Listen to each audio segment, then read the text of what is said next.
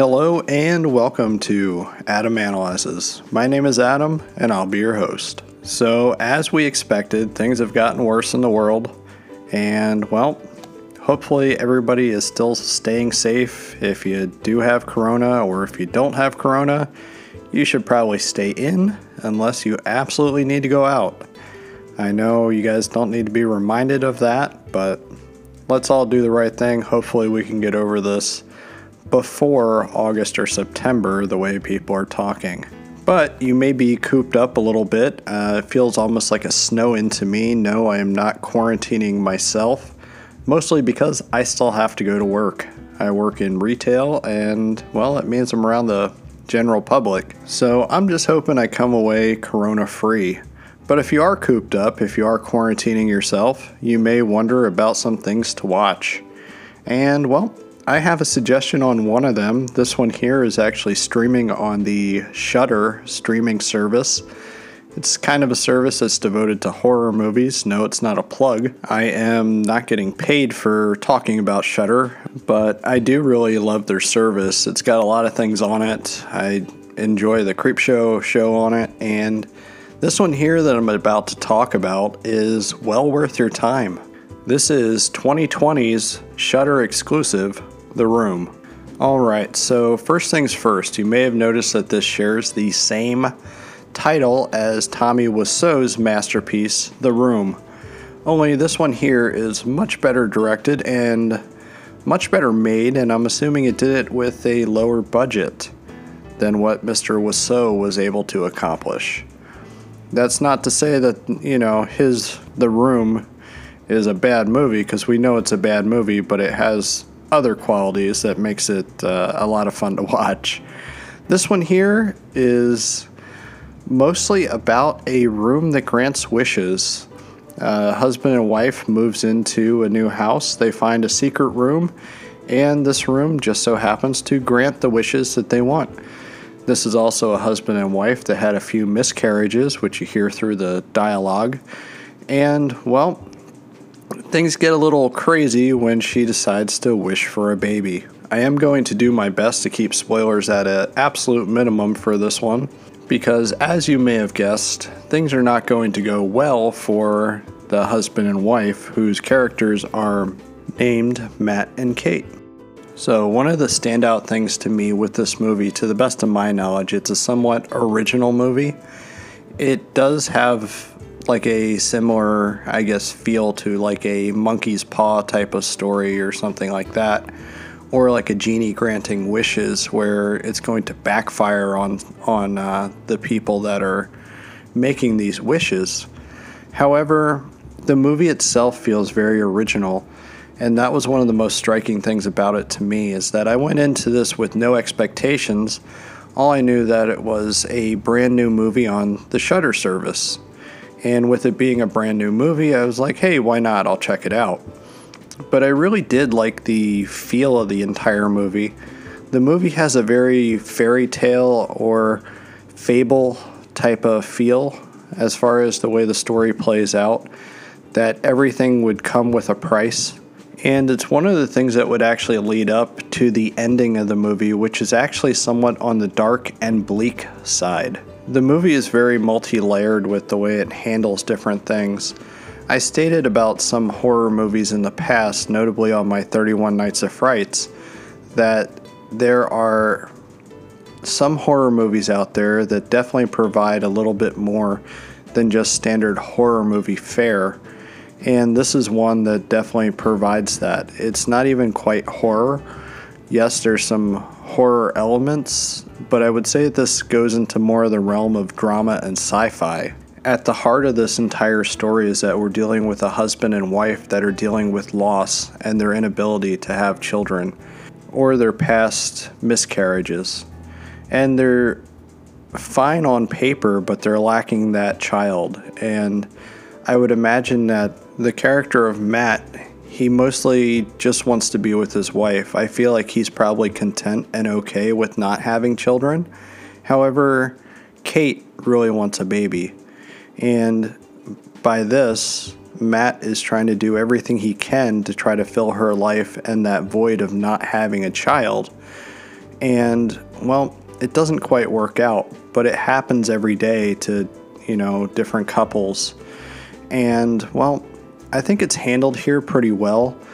I think there could have been a little bit uh, stronger writing to flesh out the characters a little bit more because the movie does get into doing the whole room full of wishes. It gets into that pretty quickly, and we're only getting story based on things that happen that they wish for. That's when we're clued into the bad things that happen to this couple that otherwise should have been happy. It's one of those stories and instances where the love between two people is not enough, and they feel like they need that child to keep their love going, potentially. But with that said, I think this movie actually has a really strong script story wise. There's a whole other subplot of a guy that's in a mental institution. He's known as John Doe. He doesn't have an actual name. And, well, he killed his family in that very house that Matt and Kate moved into. And as the story progresses, you find out more as far as John Doe's relationship to that house and the room. And that's where I stated that the whole idea behind Kate wishing for a child is probably not the best of things to do because, as I stated before, everything comes with a price living in that house and wishing for things is fine as long as you never try to take the things with you. Everything turns to ash and dust, and as you can guess, having an actual living, breathing child taking them out of the house is not a very good idea. And there is some other turmoil thrown throughout when their child Shane wants to leave. Keep in mind, this all happens within the first three months of them being here. And also, I'm not going to give away exactly what happens with the child of Shane, but if you watch the movie, it has some pretty deep impact, specifically when she tries to leave the house the first time with him as a baby. I do want to say about the, I guess, later parts of the movie and the ending. It's interesting because there winds up being a whole other room and house created just from a simple wish and it's a fascinating thing because it's almost like an environment within an environment. And this happens to be a wish from their child, Shane, who, of course, is not just their child, he's just a figment. He's made up, he doesn't really exist. I think the whole idea of the room creating a room based off of a wish is actually interesting. And it reminded me a little bit of some David Lynch Twin Peaks ish types of antics throughout. And while I don't think the movie handled it the best of ways, I really admired what they were trying to do as far as the near doubles and such in the movie. Within these sequences, we're actually treated to some pretty cool visuals, and I also think that it kind of reminded me of like an MC Escher painting in a way and his paintings have always been interesting to me, specifically with the the stairs painting. I don't know the exact name of that painting. I don't follow art a whole lot, but it was something that seemed to be inspired by that and was actually a really really cool thing to see in the movie itself. I think the acting was actually pretty well done here too. You have actress Olga Kurylenko, which I hope I'm saying her name right, but she was a former Bond girl, notably in the movie Quantum of Solace, which I think is kind of an underrated James Bond movie, but that would be another discussion for another day. She was also in the movie Oblivion. Well, here she provides some very good emotional weight to the entire story of feeling that emptiness of not having a child. And then you also have the character of Matt, who was played by actor Kevin Janssens, which I don't know any of his work or anything like that, but he also provided some good, I guess, counter to her depression.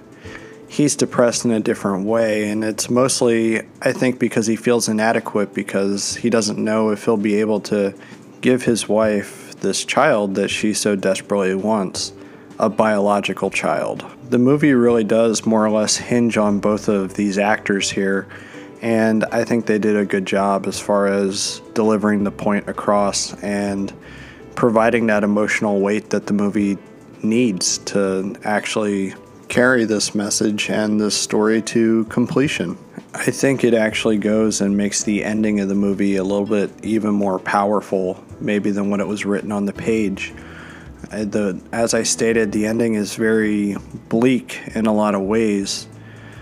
I guess you could take it as happy, but it's definitely not happy because if you're paying attention throughout the entire movie, it's a pretty bleak way to actually end this movie, and I think it works for the story that's told because they were supposed to find happiness, and instead they found something that's going to affect them potentially for the rest of their lives. And it's just simply not going to affect their lives positively based on the choices that they made. If you really wanted to, you could look deeper into this movie and look at it as a Adam and Eve style story. Um, the all the groundwork is definitely there for that. I'm not I'm not going to get too far into that here. Um, just know that it's there. It does have a little bit of a biblical type of feel to the entire thing, and it is even referenced here in the movie. But I, I honestly think that you guys should check this one out. If you do not have Shudder, I do know that right now they're giving 30 days free. Again, that's not a plug from them. It's just a 30 days into a good service that I think you, the listener, would probably enjoy. They have a pretty good selection as far as different movies and everything.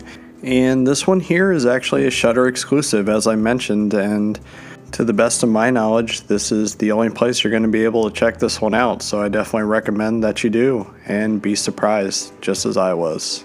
But with that being said, I think I'm going to close out this episode. As a reminder, we have a weekly podcast, and that is In Our Honest Opinion. So if you haven't checked that one out, definitely do. It releases every Thursday. Our good friend Marvin, who is also a host on In Our Honest Opinion, he also has a podcast as well called Buddy Talks. And if you haven't checked that one out, he releases an episode every Wednesday. And of course, you know that mine come out every Friday. You can find me on Twitter and Instagram at Adam underscore analyzes. Also, just a reminder too, if you're not doing the whole social media thing, you can contact me at Adam Analyzes Podcast at gmail.com.